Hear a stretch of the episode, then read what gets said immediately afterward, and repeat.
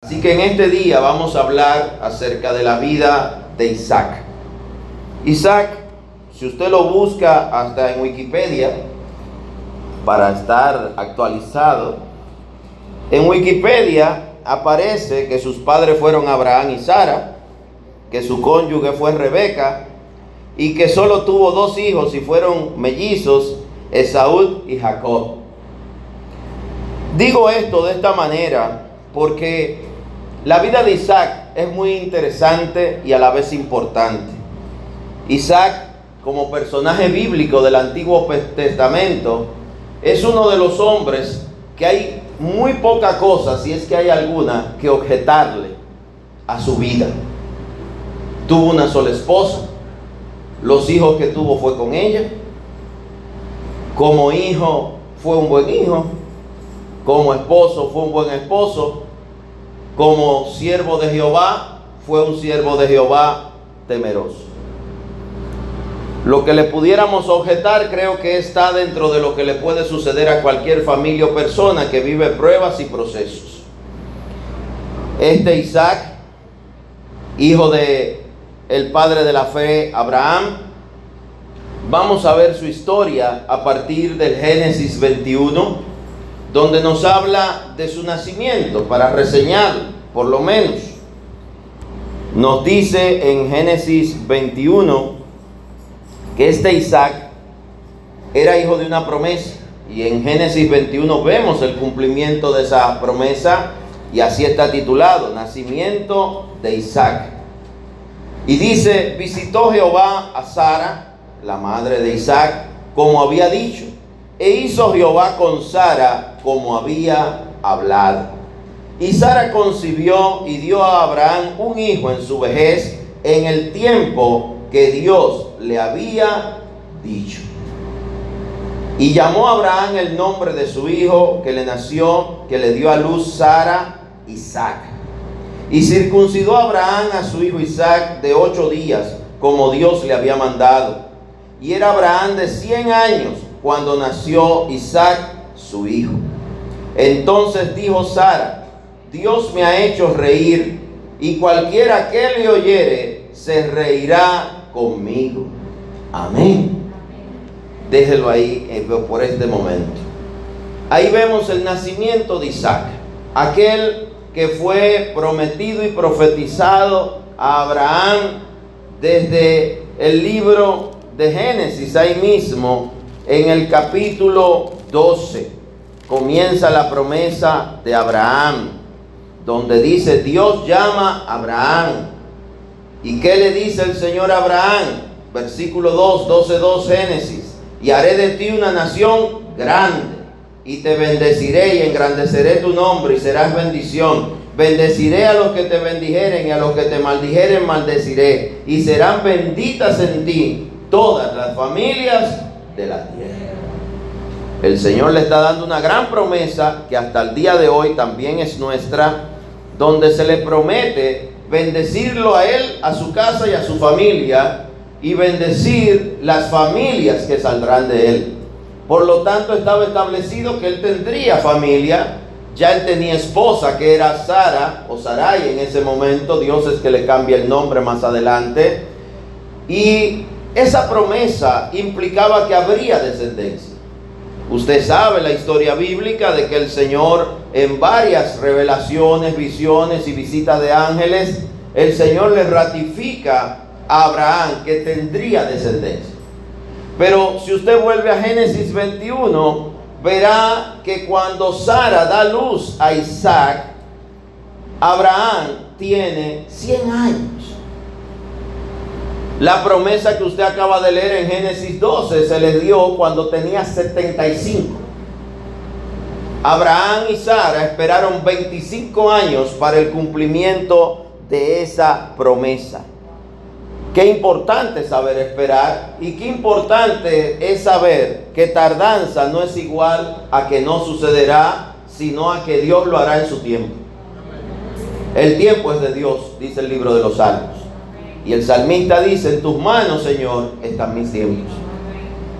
Qué importante es saber que Dios cumplió. Dígalo conmigo, Dios cumplió. ¿Y usted sabe qué significa el nombre Isaac? El que hace reír. Porque Sara se rió, se gozó, se alegró y con ella su esposo Abraham y todo el que oía la noticia. Que Sara parió. Pero Sara la de Abraham, la que tiene casi 90 y el que tiene 100, sí ella misma parió. ¿Y cómo le pusieron al niño? El que hace reír. Y todo el que escuchaba la noticia se alegraba. Para algunos dirán, ¿y qué hacen viejos pariendo? El cumplimiento de una promesa. ¿Quién es usted o quién soy yo para juzgar cuando Dios cumple una promesa? ¿Y quién le ha dicho a usted que el que recibe la promesa se va a molestar cuando la reciba? Porque es tarde.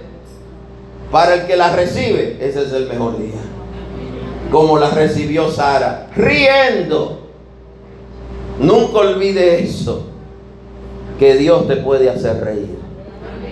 Dios nos hace reír de gozo, de alegría Dios nos hace reír porque Él al cumplir su palabra nos da un gozo que viene como fruto del Espíritu Santo, que va asociado y unido a la fe.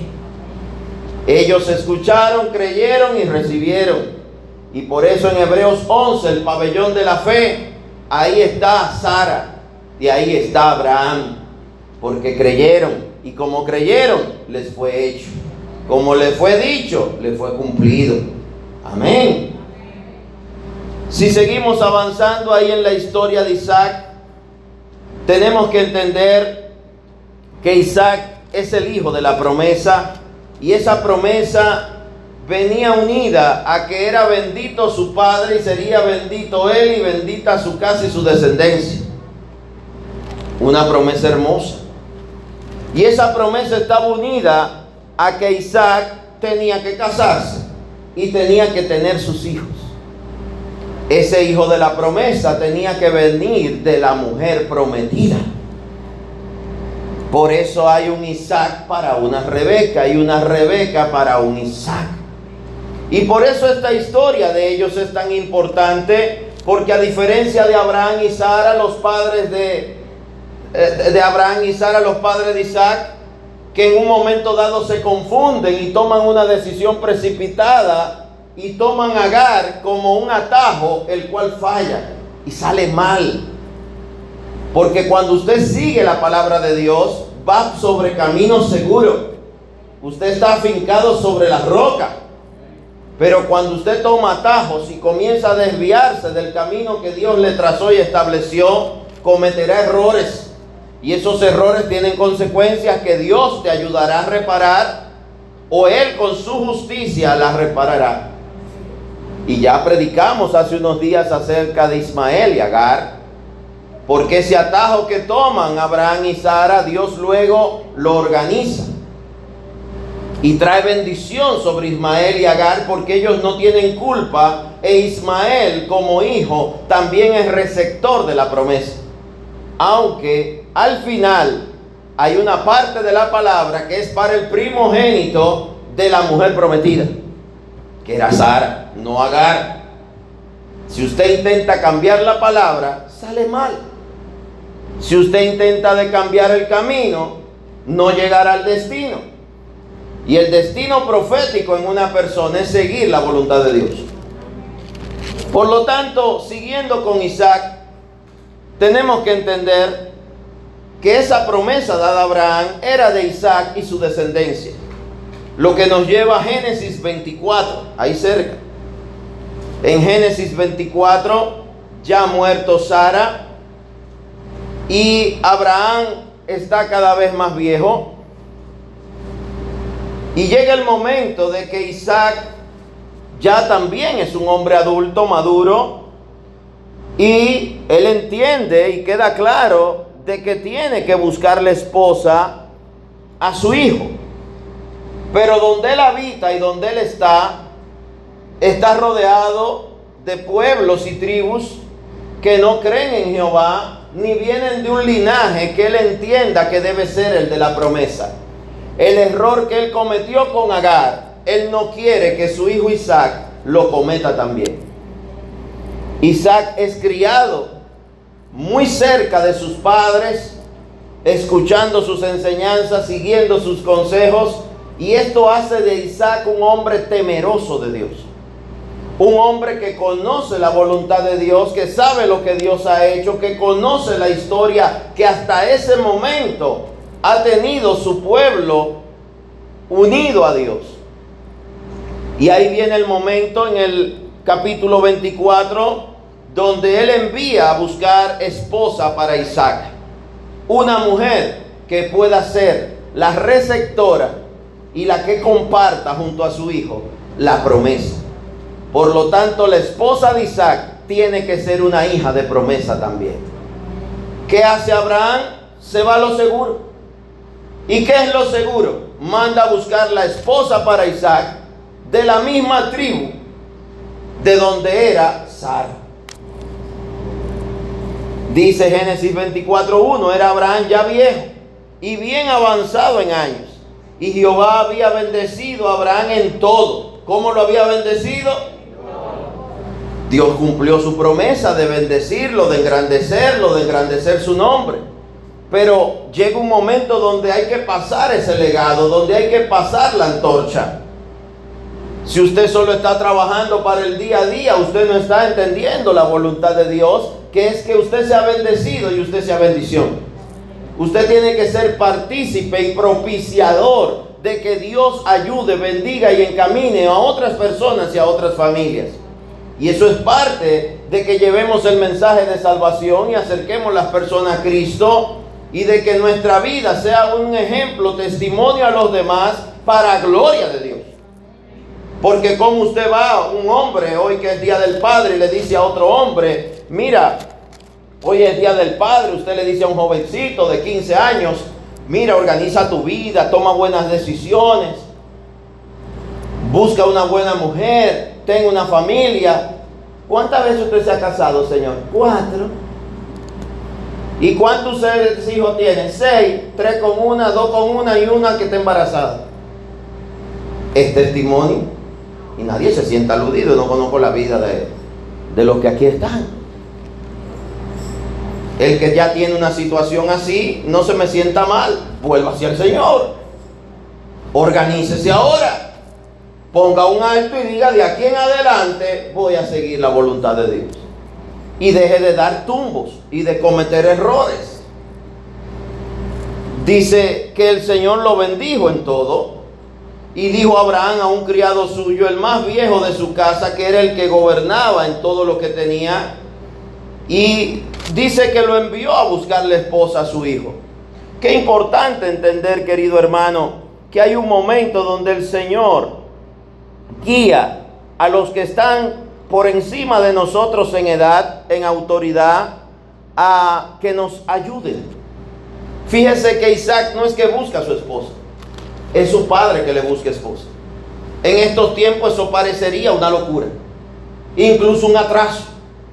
Pero no se vaya a lo literal de que le buscaron esposa o le arreglaron un matrimonio. No es así. Fíjese que esta historia es muy interesante porque Isaac y Rebeca, dentro del proceso espiritual que tienen que vivir, de que no se conocen aún, los dos sabían que había una persona que Dios tenía para ellos. La historia de ellos dos nos muestra que los dos estaban esperando a esa persona.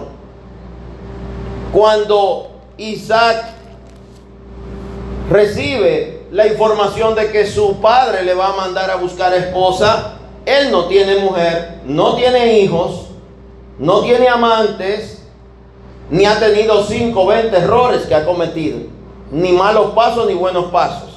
Isaac está esperando. En estos tiempos esperar es un lujo. La gente no quiere esperar. La gente está acelerada. Hombres y mujeres. Usted ve a los muchachos con 15, 16, 17, 18 años que parecen unos ancianos de 40 o 50. De hecho, yo me sorprendo a veces porque veo hijos de de amigos y de personas y parecen más viejos que yo. Y yo mismo me sorprendo. No sé si es la mala vida, si la juca, el cigarro, qué, que avejenta. Pero la gente termina estropeado como que un carro lo atropelló. La gente termina con ojeras. Usted ve estos muchachitos con 17, 18, 13, 14 años con ojeras, con una cara demacrada, un semblante caído,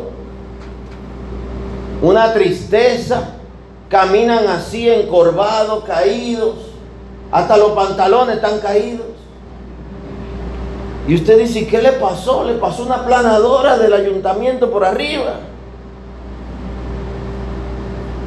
Están apresurados.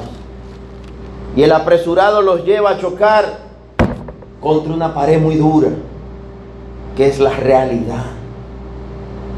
Nadie puede hacer lo malo y que le paguen lo bueno. Nadie puede vivir haciendo malas obras y recibir buenas pagas. Nadie puede estar haciendo lo que a Dios le desagrada y salir rejuvenecido, bendecido y sobreabundado. No, no funciona así. La justicia de Dios funciona sobre la tierra y funciona automática. El que hace lo malo recibe lo malo.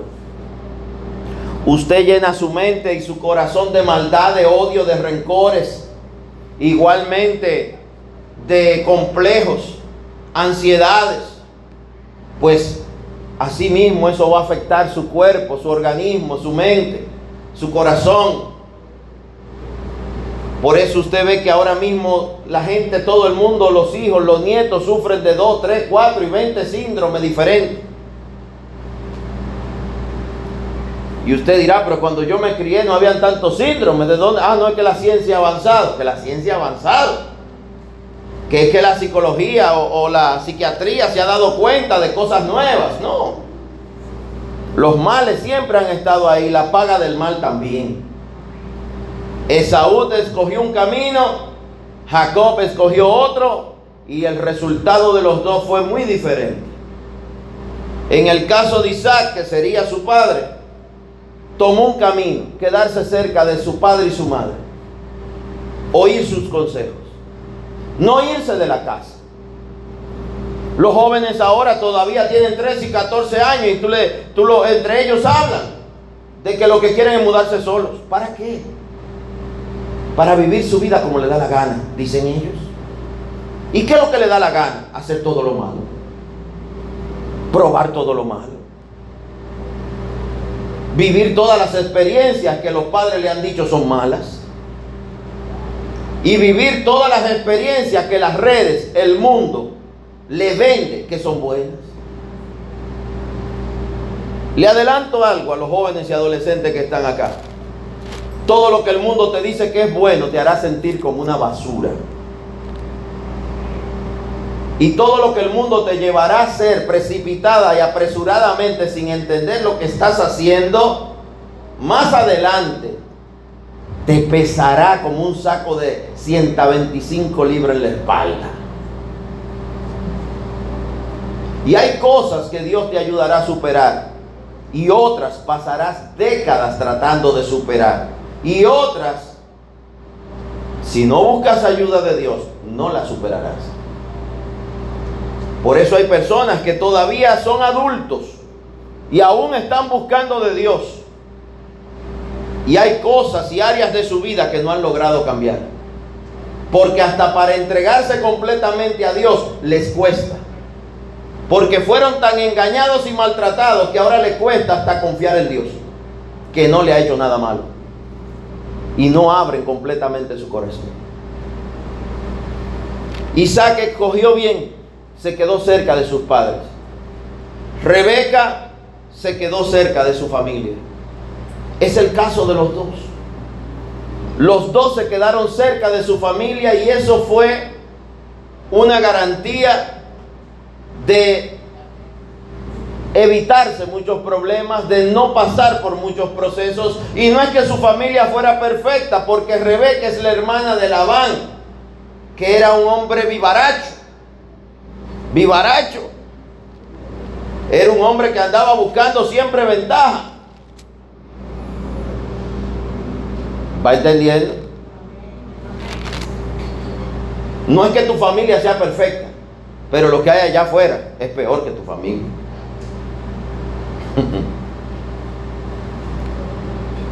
Y dijo Abraham a su criado, el más viejo de su casa. ¿Quién buscó a Abraham para que fuera a cumplir con la misión? Al más viejo de la casa. Por más viejo no solo era de edad, es que era el de más confianza. Me sorprende a veces las mismas iglesias, no en esta, en todas, donde la gente llega y se hace amigo de Juan Pérez o de Tatico, de Menganito, Menganito. Y no va a la fuente e investiga de quién es que se está haciendo amigo. ¿Cómo ir a la fuente? Vaya al pastor y a la pastora. Y dígale esta hermana que me pide todos los días que la lleve, esta hermana que me está llamando, esta hermana que me está escribiendo, esta hermana que se me ha metido en la casa. Ven y pregunten lo que nosotros llamamos al pan pan y al vino vino. Y si usted me pregunta a mí, esa hermana me está pidiendo 50 mil pesos prestados, yo le voy a decir la verdad de esa hermana sin faltarle a la ética ni al orden. Pero después que usted se lo preste y no le pague, no me venga a preguntar, porque yo voy a decir, usted hizo su negocio sin preguntar, ahora vaya y resuélvalo usted. La pregunta se hace antes, no después. Aquí no juzgamos a nadie y todos son bienvenidos. Y el primer consejo que damos es que aquí no haga negocio. Este lugar no es para hacer negocios. Este lugar es para venir a buscar de Dios, la ayuda de Dios, el favor de Dios y servir a Dios y darle la gloria a Dios. Aquí no venga a hacer negocio. El que se lo proponga está violando el orden de Dios de la casa. Usted se asoció aquí, hizo compinche aquí, se acomadrió aquí, se acompadrió aquí. Asunto suyo, porque usted lo hizo violando la ética y el orden de la iglesia. Igualmente la iglesia no le manda gente a su casa ni gente a llamarlo. Lo que la iglesia hace, lo hace claro, que todo el mundo lo oiga y lo sepa, nada escondido. Para que todo esté modificado y en un mismo sentir.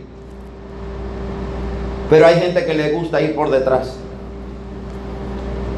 Para enviar a buscar esposa a su, a su hijo, él envió al más viejo, al de más confianza, al que tenía más tiempo con él. No todo el que comienza y o emprende un viaje contigo lo terminará. Ese había terminado el viaje con Abraham. Ese había pasado todas las pruebas con Abraham y ya había sido probado, como dice la palabra, aún acerca de los diáconos y de los obispos, que lo prueben primero. Porque algunos durante la prueba salen dañados, salen que no estaban bien. Antes de usted freír los huevos, siempre repártalos huélalos y revíselos. No los parte y los tire junto con los otros, porque si hay uno dañado y usted ya partió 10 y le echó el dañado, dañó 11. Pártalo y échelo en un vaso y después échelo donde están los demás. Pruébelo, huélalo, mírelo, está verde, está dañado, huevo güero. Y Pero hay que partirlo, hay que probarlo. Abraham sabía que a ese Señor que estaba enviando era un hombre que le había dado correctamente testimonio de vida. Y dice el versículo 4, sino que irás a mi tierra y a mi parentela y tomarás mujer para mi hijo Isaac. El criado le respondió, quizá la mujer no querrá venir en pos de mí a esta tierra Vuelve pues tu hijo a la tierra de donde saliste. Y Abraham le dijo, guárdate que no vuelvas a mi hijo allá. Jehová Dios de los cielos, que me tomó de la casa de mi padre, de la tierra de mi parentela, y me habló y me juró diciendo, a tu descendencia daré esta tierra, él enviará su ángel delante de ti y tú traerás de ella mujer para mi hijo. Este hombre encomendó a Jehová el camino de este hombre y le dijo, tú eres el que va, pero Jehová va delante de ti, el que va a escoger es Jehová. Hay que encomendar a Dios todo lo que hacemos. Y qué decisión tan importante es escoger nuero y nuera. Qué importante es cuando tu hijo y tu hija escogen pareja. Y usted dirá, yo lo voy a dejar que hagan lo que quieran. Seguro. Aconsejar no es mandar. No tenemos que mandar a nuestros hijos tenemos que aconsejarlos, hablar con ellos, explicarles. El consejo sabio siempre edifica, y más cuando viene de los padres en amor. Aconseje. No se calla, aunque yo digo, yo no quiero irte, yo no quiero saber de eso. Y a veces algunos dicen, yo no estoy en eso, y está en eso hace rato. Yo no estoy pensando en eso, y ya tienes pensado hasta el color del cubrecama. Dice el 7, Jehová Dios de los cielos que me tomó de la casa de mi padre y de la tierra de mi parentela y me habló y me juró diciendo a tu descendencia daré esta tierra, él enviará su ángel delante de ti, tú traerás de allá mujer para mi hijo. Y si la mujer no quisiere venir en pos de ti, serás libre de este mi juramento, solamente que no vuelvas allá a mi hijo. Oiga bien, él le está diciendo, si la mujer no quiere venir, tú quedas libre de esto. Pero él le está diciendo que el hijo no es el que tiene que ir a escoger la mujer, que es él, el anciano que él está enviando de su casa. Qué tremendo, qué confianza. Reposarse en Dios, así es como yo entiendo esto. Recuerde que vivimos en tiempos modernos y todo eso, las cosas ya no funcionan igual, pero hay muchas cosas que podemos tomar de aquí de manera ilustrativa. Se encomendó a Dios, se buscó consejo, se buscó en el lugar correcto la persona correcta. Usted está buscando pareja a las 4 de la mañana en un bar donde están bebiendo juca y donde hay un grupo de gente haciendo cosas indescriptibles que ni en la sabana del Serengeti hacen los animales. Ahí es que usted está buscando a la princesa. Ahí usted está buscando una ratona. Ahí es que usted está buscando al príncipe, al varón de Jehová, al siervo. No, ahí usted está buscando una hiena. La hiena usted sabe qué hace cuando está matando a su presa. Se ríe. El sonido de la hiena suena igualito que una risa. Es un animal extraño. Mientras mata, su sonido es como que se ríe. Cuando devora es como que se ríe. Y así pasa con esta generación. Que usted siervita cree que todo lo que él le dice es verdad. Y por atrás él va y le dice a los amigotes, esa ya no sirve para nada, la tengo María, la tengo dormida, cuando acabe con ella te la paso a ti. Oiga eso. Pero ahora tenemos una generación donde hay personas Usted sabe que están haciendo en algunas universidades y lugares de jóvenes que estudian. Se meten en una casa y se sortean entre ellos. Y ahí adentro esa tierra es tierra de nadie. Y su hijo le dice, estoy haciendo la tarea de la universidad. Ellos le tienen un nombre que por respeto al lugar no lo voy a decir. Pero ellos le tienen un nombre a eso. Se juntan a estudiar y es un todo contra todos. Y cuando salen de ahí no te conozco. No te he visto y no sé quién eres. Pero hacen de todo lo malo. Y para usted está estudiando. O yo papá. O yo mamá. O yo joven. Cuídese de los que le dicen usted está quedado. Tu talenta, tu talento. Tenga cuidado de esas hienas y de esas ratas. Dice que le dieron un presente para que se le diera a la joven que sería escogida. Y ese presente usted ve que aquí está dispuesto en el versículo 10 y el criado tomó 10 camellos de los camellos de su señor y se fue tomando toda clase de regalos escogidos de su señor y puesto en camino llegó a Mesopotamia a la ciudad de Nacor e hizo arrodillar los camellos fuera de la ciudad junto a un pozo de agua. Fíjese que él andaba con 10 camellos, un anciano. Y aunque nadie lo sabía, los 10 camellos estaban llenos de presentes y regalos, riqueza. Y así muchas veces tiene el Señor destinado para muchos jóvenes y aún adultos que sepan esperar, diga esperar sepan esperar el indicado, la indicada, el tiempo de Dios. Y esto tiene que ver con matrimonio, pero tiene que ver también con saber esperar el trabajo correcto. Saber esperar el tiempo correcto. Hay un tiempo que es para usted estarse quieto. Hay un tiempo que es para estudiar. Hay un tiempo aún para el adulto que es para capacitarse. Mire, quizá usted hizo una licenciatura en el 84, pero ahora sin una maestría usted no vale cinco cheles. Pues este es el tiempo de hacer la maestría. En vez de seguir buscando trabajo donde te rechacen por la edad o te rechacen por falta de currículum, porque cualquier muchachito con 25 años tiene más currículum que tú y hoja de vida, métase a estudiar. Queme dos años estudiando o tres. Y cuando pase ese tiempo, órele a Dios que lo lleve al lugar indicado.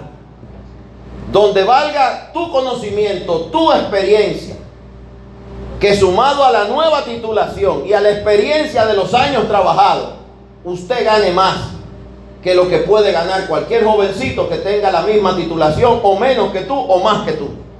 Porque la experiencia pesa, pero sin preparación no sirve. ¿Entendió eso?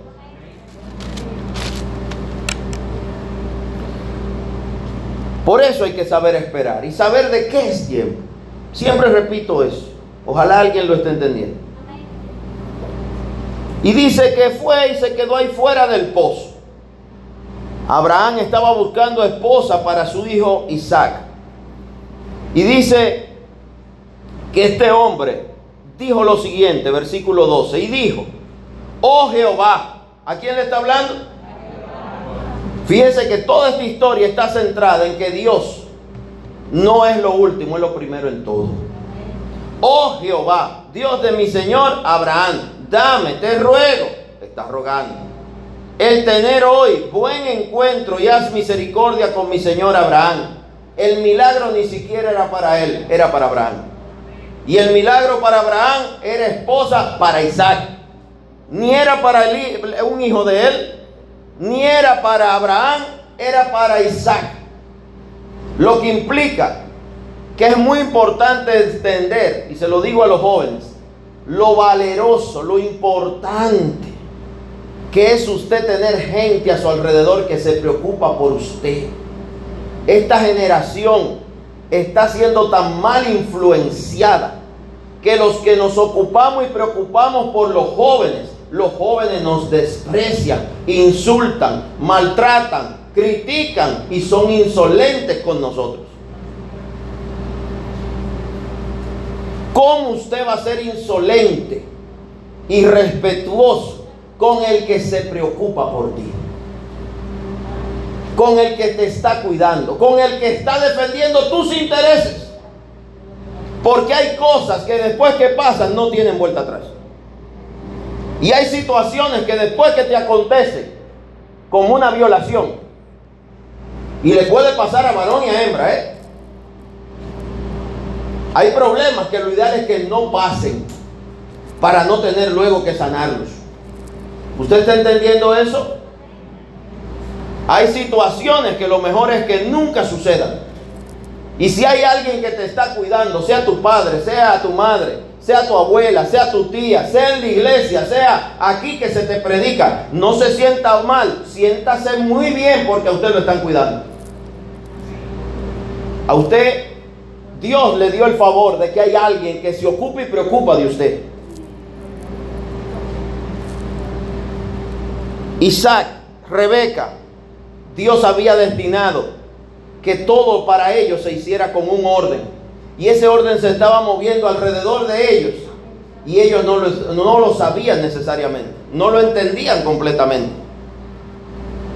Este hombre pide el favor de Dios pero lo pide para allá. Lo pide en ese momento. Y dice el 14, sea pues que la doncella a quien yo dijere, y ahí le está pidiendo a Dios dirección, pero se la está pidiendo ya. Pero para él llegar ahí, para pasar por ese proceso, habían pasado años, años. Pero ese día era el día pero para llegar al día, al día del milagro, tenían que pasar años. ¿Entendió eso? Hay milagros que pasan un día, pero para que pase ese día pasaron años. Diga, pasaron años. No se le olvide. Y dice la palabra, y voy abreviando. Y él pone una serie de requisitos. Sea pues la doncella quien yo dijere, baja tu cántaro, te ruego que yo beba. Y ella respondiere, bebe, y también daré de beber a su camello, que sea esta la que tú has destinado para tu siervo Isaac. Y en esto conoceré que habrás hecho misericordia con mi Señor. Y aconteció que antes que él acabase de hablar, usted oyó, él no había acabado de hablar. Él no había terminado de decirle a Dios lo que él estaba pidiendo como señal. Y ya la muchacha estaba ahí. ¿Usted sabe qué quiere decir eso? Que el Señor conoce, sabe todo lo que necesitamos antes de que lo necesitemos. Y que usted y yo somos parte de un plan más grande que el que usted está entendiendo hoy. Porque lo que usted necesita hoy ya Dios lo vio hace un año.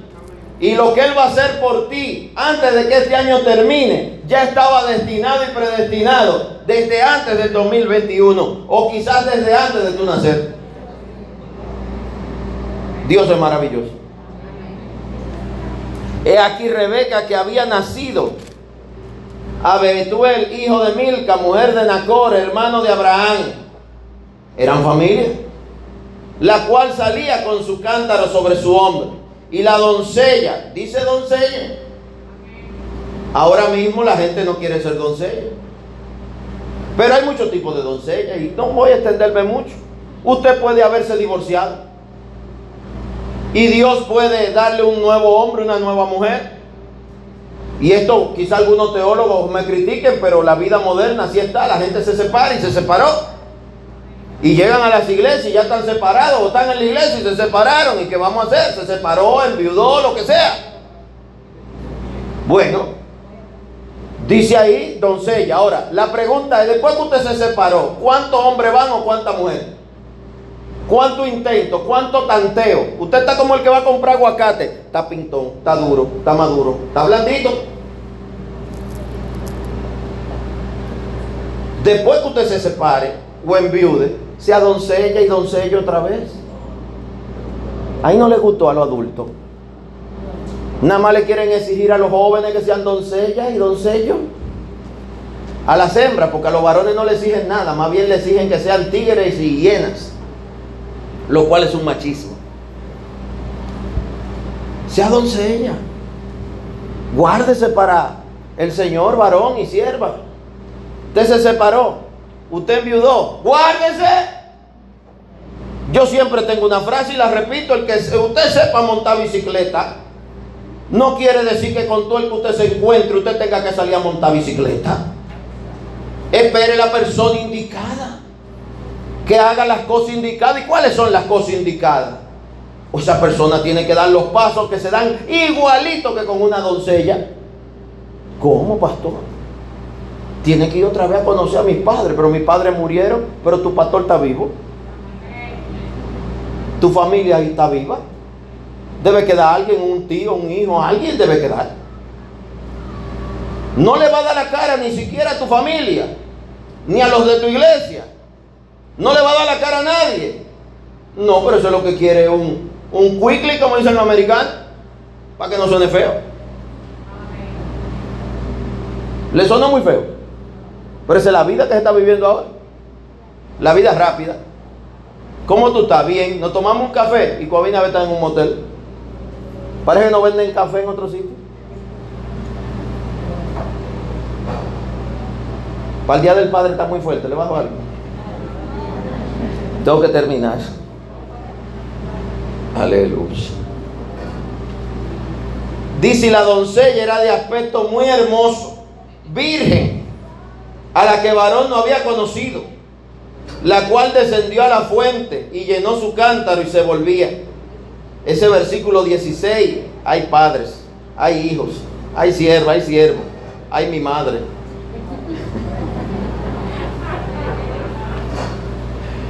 Guárdese, hermano y hermana. Sí se puede. Usted ha escuchado que dice para la, carrera, para los juegos de pelota. Sí se puede. Sí, sí se puede que usted se guarde. Claro que se puede. Como aquí hay niños, no voy a explicar por qué se puede, pero sí se puede. Y cualquiera puede que se agarre de Dios. Y cualquiera puede que someta su carne. Cualquiera puede que tenga aquí pensamiento de Dios y no tenga una parte de su cuerpo pensando por usted. Entonces el criado corrió hacia ella, versículo 17, y dijo, te ruego que me des a beber un poco de agua de tu cántaro. Ella respondió, bebe, señor mío, y se dio prisa a bajar su cántaro sobre su mano y le dio a beber. Y cuando acabó de darle de beber, dijo, también para tus camellos sacaré agua, hasta que acaben de beber. Y se dio prisa y vació su cántaro en la pila y corrió otra vez al pozo para sacar agua y sacó para todos sus camellos. Y el hombre estaba maravillado Mire, si a usted no lo maravilla, ni la maravilla, la persona que usted conoce, por sus buenas acciones, no por tigueraje, maña e insolencias. Porque hay gente que se enamora del más plebe del grupo, del que hace los chistes sucios, de la mala evente. Usted tiene problema, usted está intoxicado. Usted necesita liberarse en el nombre de Jesucristo de esa carnalidad. No es que la pareja que usted está buscando tiene problemas, el problema lo tiene usted. Usted necesita desintoxicarse espiritualmente para que se le ordene el espíritu, el alma y la mente. Y usted lo que esté buscando sea lo que necesita, no lo que le hace daño. Hay gente que quiere lo que le hace daño. Es como el diabético que lo que quiere es bizcocho, chocolate, bizcocho, de chocolate, leche condensada. Échamele cinco cucharadas de azúcar a una taza de café. Santo, te está matando. Está loco, ¿verdad? Pero hay gente que está actuando así. Tres tigres en un carro. ¿Para dónde tú vas, mi abuelo? No sé, ¿para dónde van ustedes? ¿Y se sube? ¿Y qué usted espera? ¿Qué son esos, ellos tres? Los tres guardianes de la justicia de los, o, los hombres X. No, hermano, la van a desgraciar. Igualmente, tres tipos con una junca abrazada en el medio del asiento de atrás. Ven, vamos a salir a pasear. ¿Y usted se va a subir? Usted que está mal, no son ellos. Ellos escogieron su camino. Y usted al subirse está escogiendo el suyo. No culpe a papá, mamá, ni culpe a nadie. Gente ahora echándole culpa a los padres. Porque ustedes, porque ustedes. Ya le dije, en Éxodo 20:12, no dice que honre a padre y a madre si son buenos. Dice que lo honre y ya. Usted no le puede echar la culpa a papá y a mamá. Hay gente vieja Todavía ahora hablando, es que mi padre, es que mi madre, es que no me dieron ejemplo. Déjese de hablar disparate, que ellos quizás tampoco le enseñaron álgebra, ni física, ni le enseñaron los logaritmos, y usted se lo sabe, y ellos no son los culpables si usted es bueno o malo en matemática o en física. Eso es un asunto suyo que en la escuela no prestó atención. Hay gente que ha sido huérfano y son excelentes personas. Hay gente que se crió sin familia y son excelentes personas. Y hay gente que lo que ha recibido ha sido maltrato de todo el mundo y ellos no maltratan a nadie. Así que deje de echarle la culpa a otro. Usted es malo porque lo escogió ser. Y Cristo quiere sanarte. Sanando tu corazón. Ayudándote a perdonar. Comenzando por ti mismo. O por ti misma. Esta mujer, Rebeca, esta joven, doncella, es un ejemplo encontró a este anciano con 10 camellos y ella va para su casa con agua y ella deja lo que está haciendo y se compadece del anciano y le da agua a él y le da agua a los 10 camellos y da todos los viajes que sean necesarios hasta que todos los camellos beban agua. Esa era la señal. ¿Y cuál era la señal? La que tuviera misericordia, la que fuera esforzada y valiente, la que se había guardado. Usted se está guardando y se está preparando para que Dios haga algo grande con usted. Cada vez que veo a alguien que, dice, no, yo aspiro a esto, yo aspiro a aquello, ¿qué tú estás haciendo para eso? ¿Cómo tú te estás preparando para eso? Hay que prepararse espiritualmente, humanamente y aún en términos de conocimiento nos tenemos que preparar. Y espiritualmente hay gente que la riqueza lo indigesta, que el poder lo empacha. Hay gente que mientras más tienen, peores son peores seres humanos. Hay gente que el dinero le hace daño. Y hay gente que el conocimiento los embriaga. Necesitan una dosis de humildad, amor y misericordia. Así como había un Isaac para una Rebeca, había una Rebeca para un Isaac. Y había un Abraham que tenía un Isaac que estaba buscando una Rebeca para su Isaac. Y había una familia en Nacor que tenía una Rebeca que estaba esperando un príncipe de Jehová. ¿Y qué sucedió? Dios unió todo. Sea el elemento correcto. Sea el elemento que falta. Si Dios está preparando un milagro que va a suceder en algún lugar y quizás sea cerca de donde usted está, usted vivo, sea en su casa o en su familia o en su ciudad o en su país o en su barrio o en su familia, Dios destinó que va a pasar algo grande. Sé el elemento que falta. Sé el ingrediente que falta. Y esté preparado para hacerlo. Que usted sea lo que falta. Que Dios solo tenga que decir, aquí está. Y Él hará que te encuentres con lo que te tiene que encontrar, que te una lo que te tiene que unir. Y si es necesario que te mezcle con lo que te tiene que mezclar. ¿Oyó la tres cosas? Esto no es una prédica, esto es una palabra para alguien que la necesite y la esté esperando. Guárdese. Porque Dios quiere hacer cosas grandes en este tiempo. Pero hay gente que no sabe esperar y hay gente que se está mezclando con las personas equivocadas hay gente que no se está preparando y hay otros que no se están guardando. Recójase. Sepa esperar en paz. Quiero hacer una oración por esta palabra que la tengo que dejar hasta ahí, por la hora. Si usted me permite orar, levante una manita al cielo y vamos a orar en el nombre de Jesús por esta palabra, de que usted es el ingrediente que falta en un milagro, en un propósito que Dios quiere hacer, en el cual serás bendecido tú y tu casa, y serás bendecido tú y las personas con quien Dios te une, porque tú estás llamado como Abraham a ser bendición. Pero para ser bendición tenemos que guardarnos, prepararnos y no mezclarnos con cualquiera. La Biblia nos manda no hacer acepción de personas para tener misericordia pero sí nos manda a guardarnos y a cuidarnos y guardar nuestro cuerpo y nuestro corazón que está llamado a ser templo del Espíritu Santo. No se confunda. Padre, en el nombre de Jesús, mira a cada joven y a cada adulto que está aquí en este día, en los cuales estoy seguro en el nombre de Jesús que hay propósitos tuyos sobre su vida. Danos la sabiduría, el discernimiento y el entendimiento, así como el dominio propio, para saber esperar en ti. Para saber, oh Dios, esforzarnos para prepararnos para ti. Para que cuando llegue ese momento de que tú, Señor, cumplas tus milagros creativos en la vida de cada uno, seas tú el que nos unifiques como familia de fe, como cuerpo de Cristo, pero también como generación y familia sanguínea.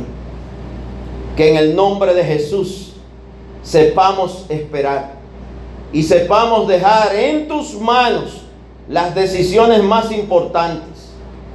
Que esas decisiones no estén en manos de la carne, ni de la emoción, ni de quereres ni sentires. Que sea voluntad y propósito de Dios. Ayúdanos a someternos y sujetarnos a ti en el nombre de Jesucristo, para que todo sea conforme a tu voluntad y propósito. En el nombre de Jesús. Amén y amén. Y diga usted amén fuerte. Denle un aplauso al Señor que le es bueno.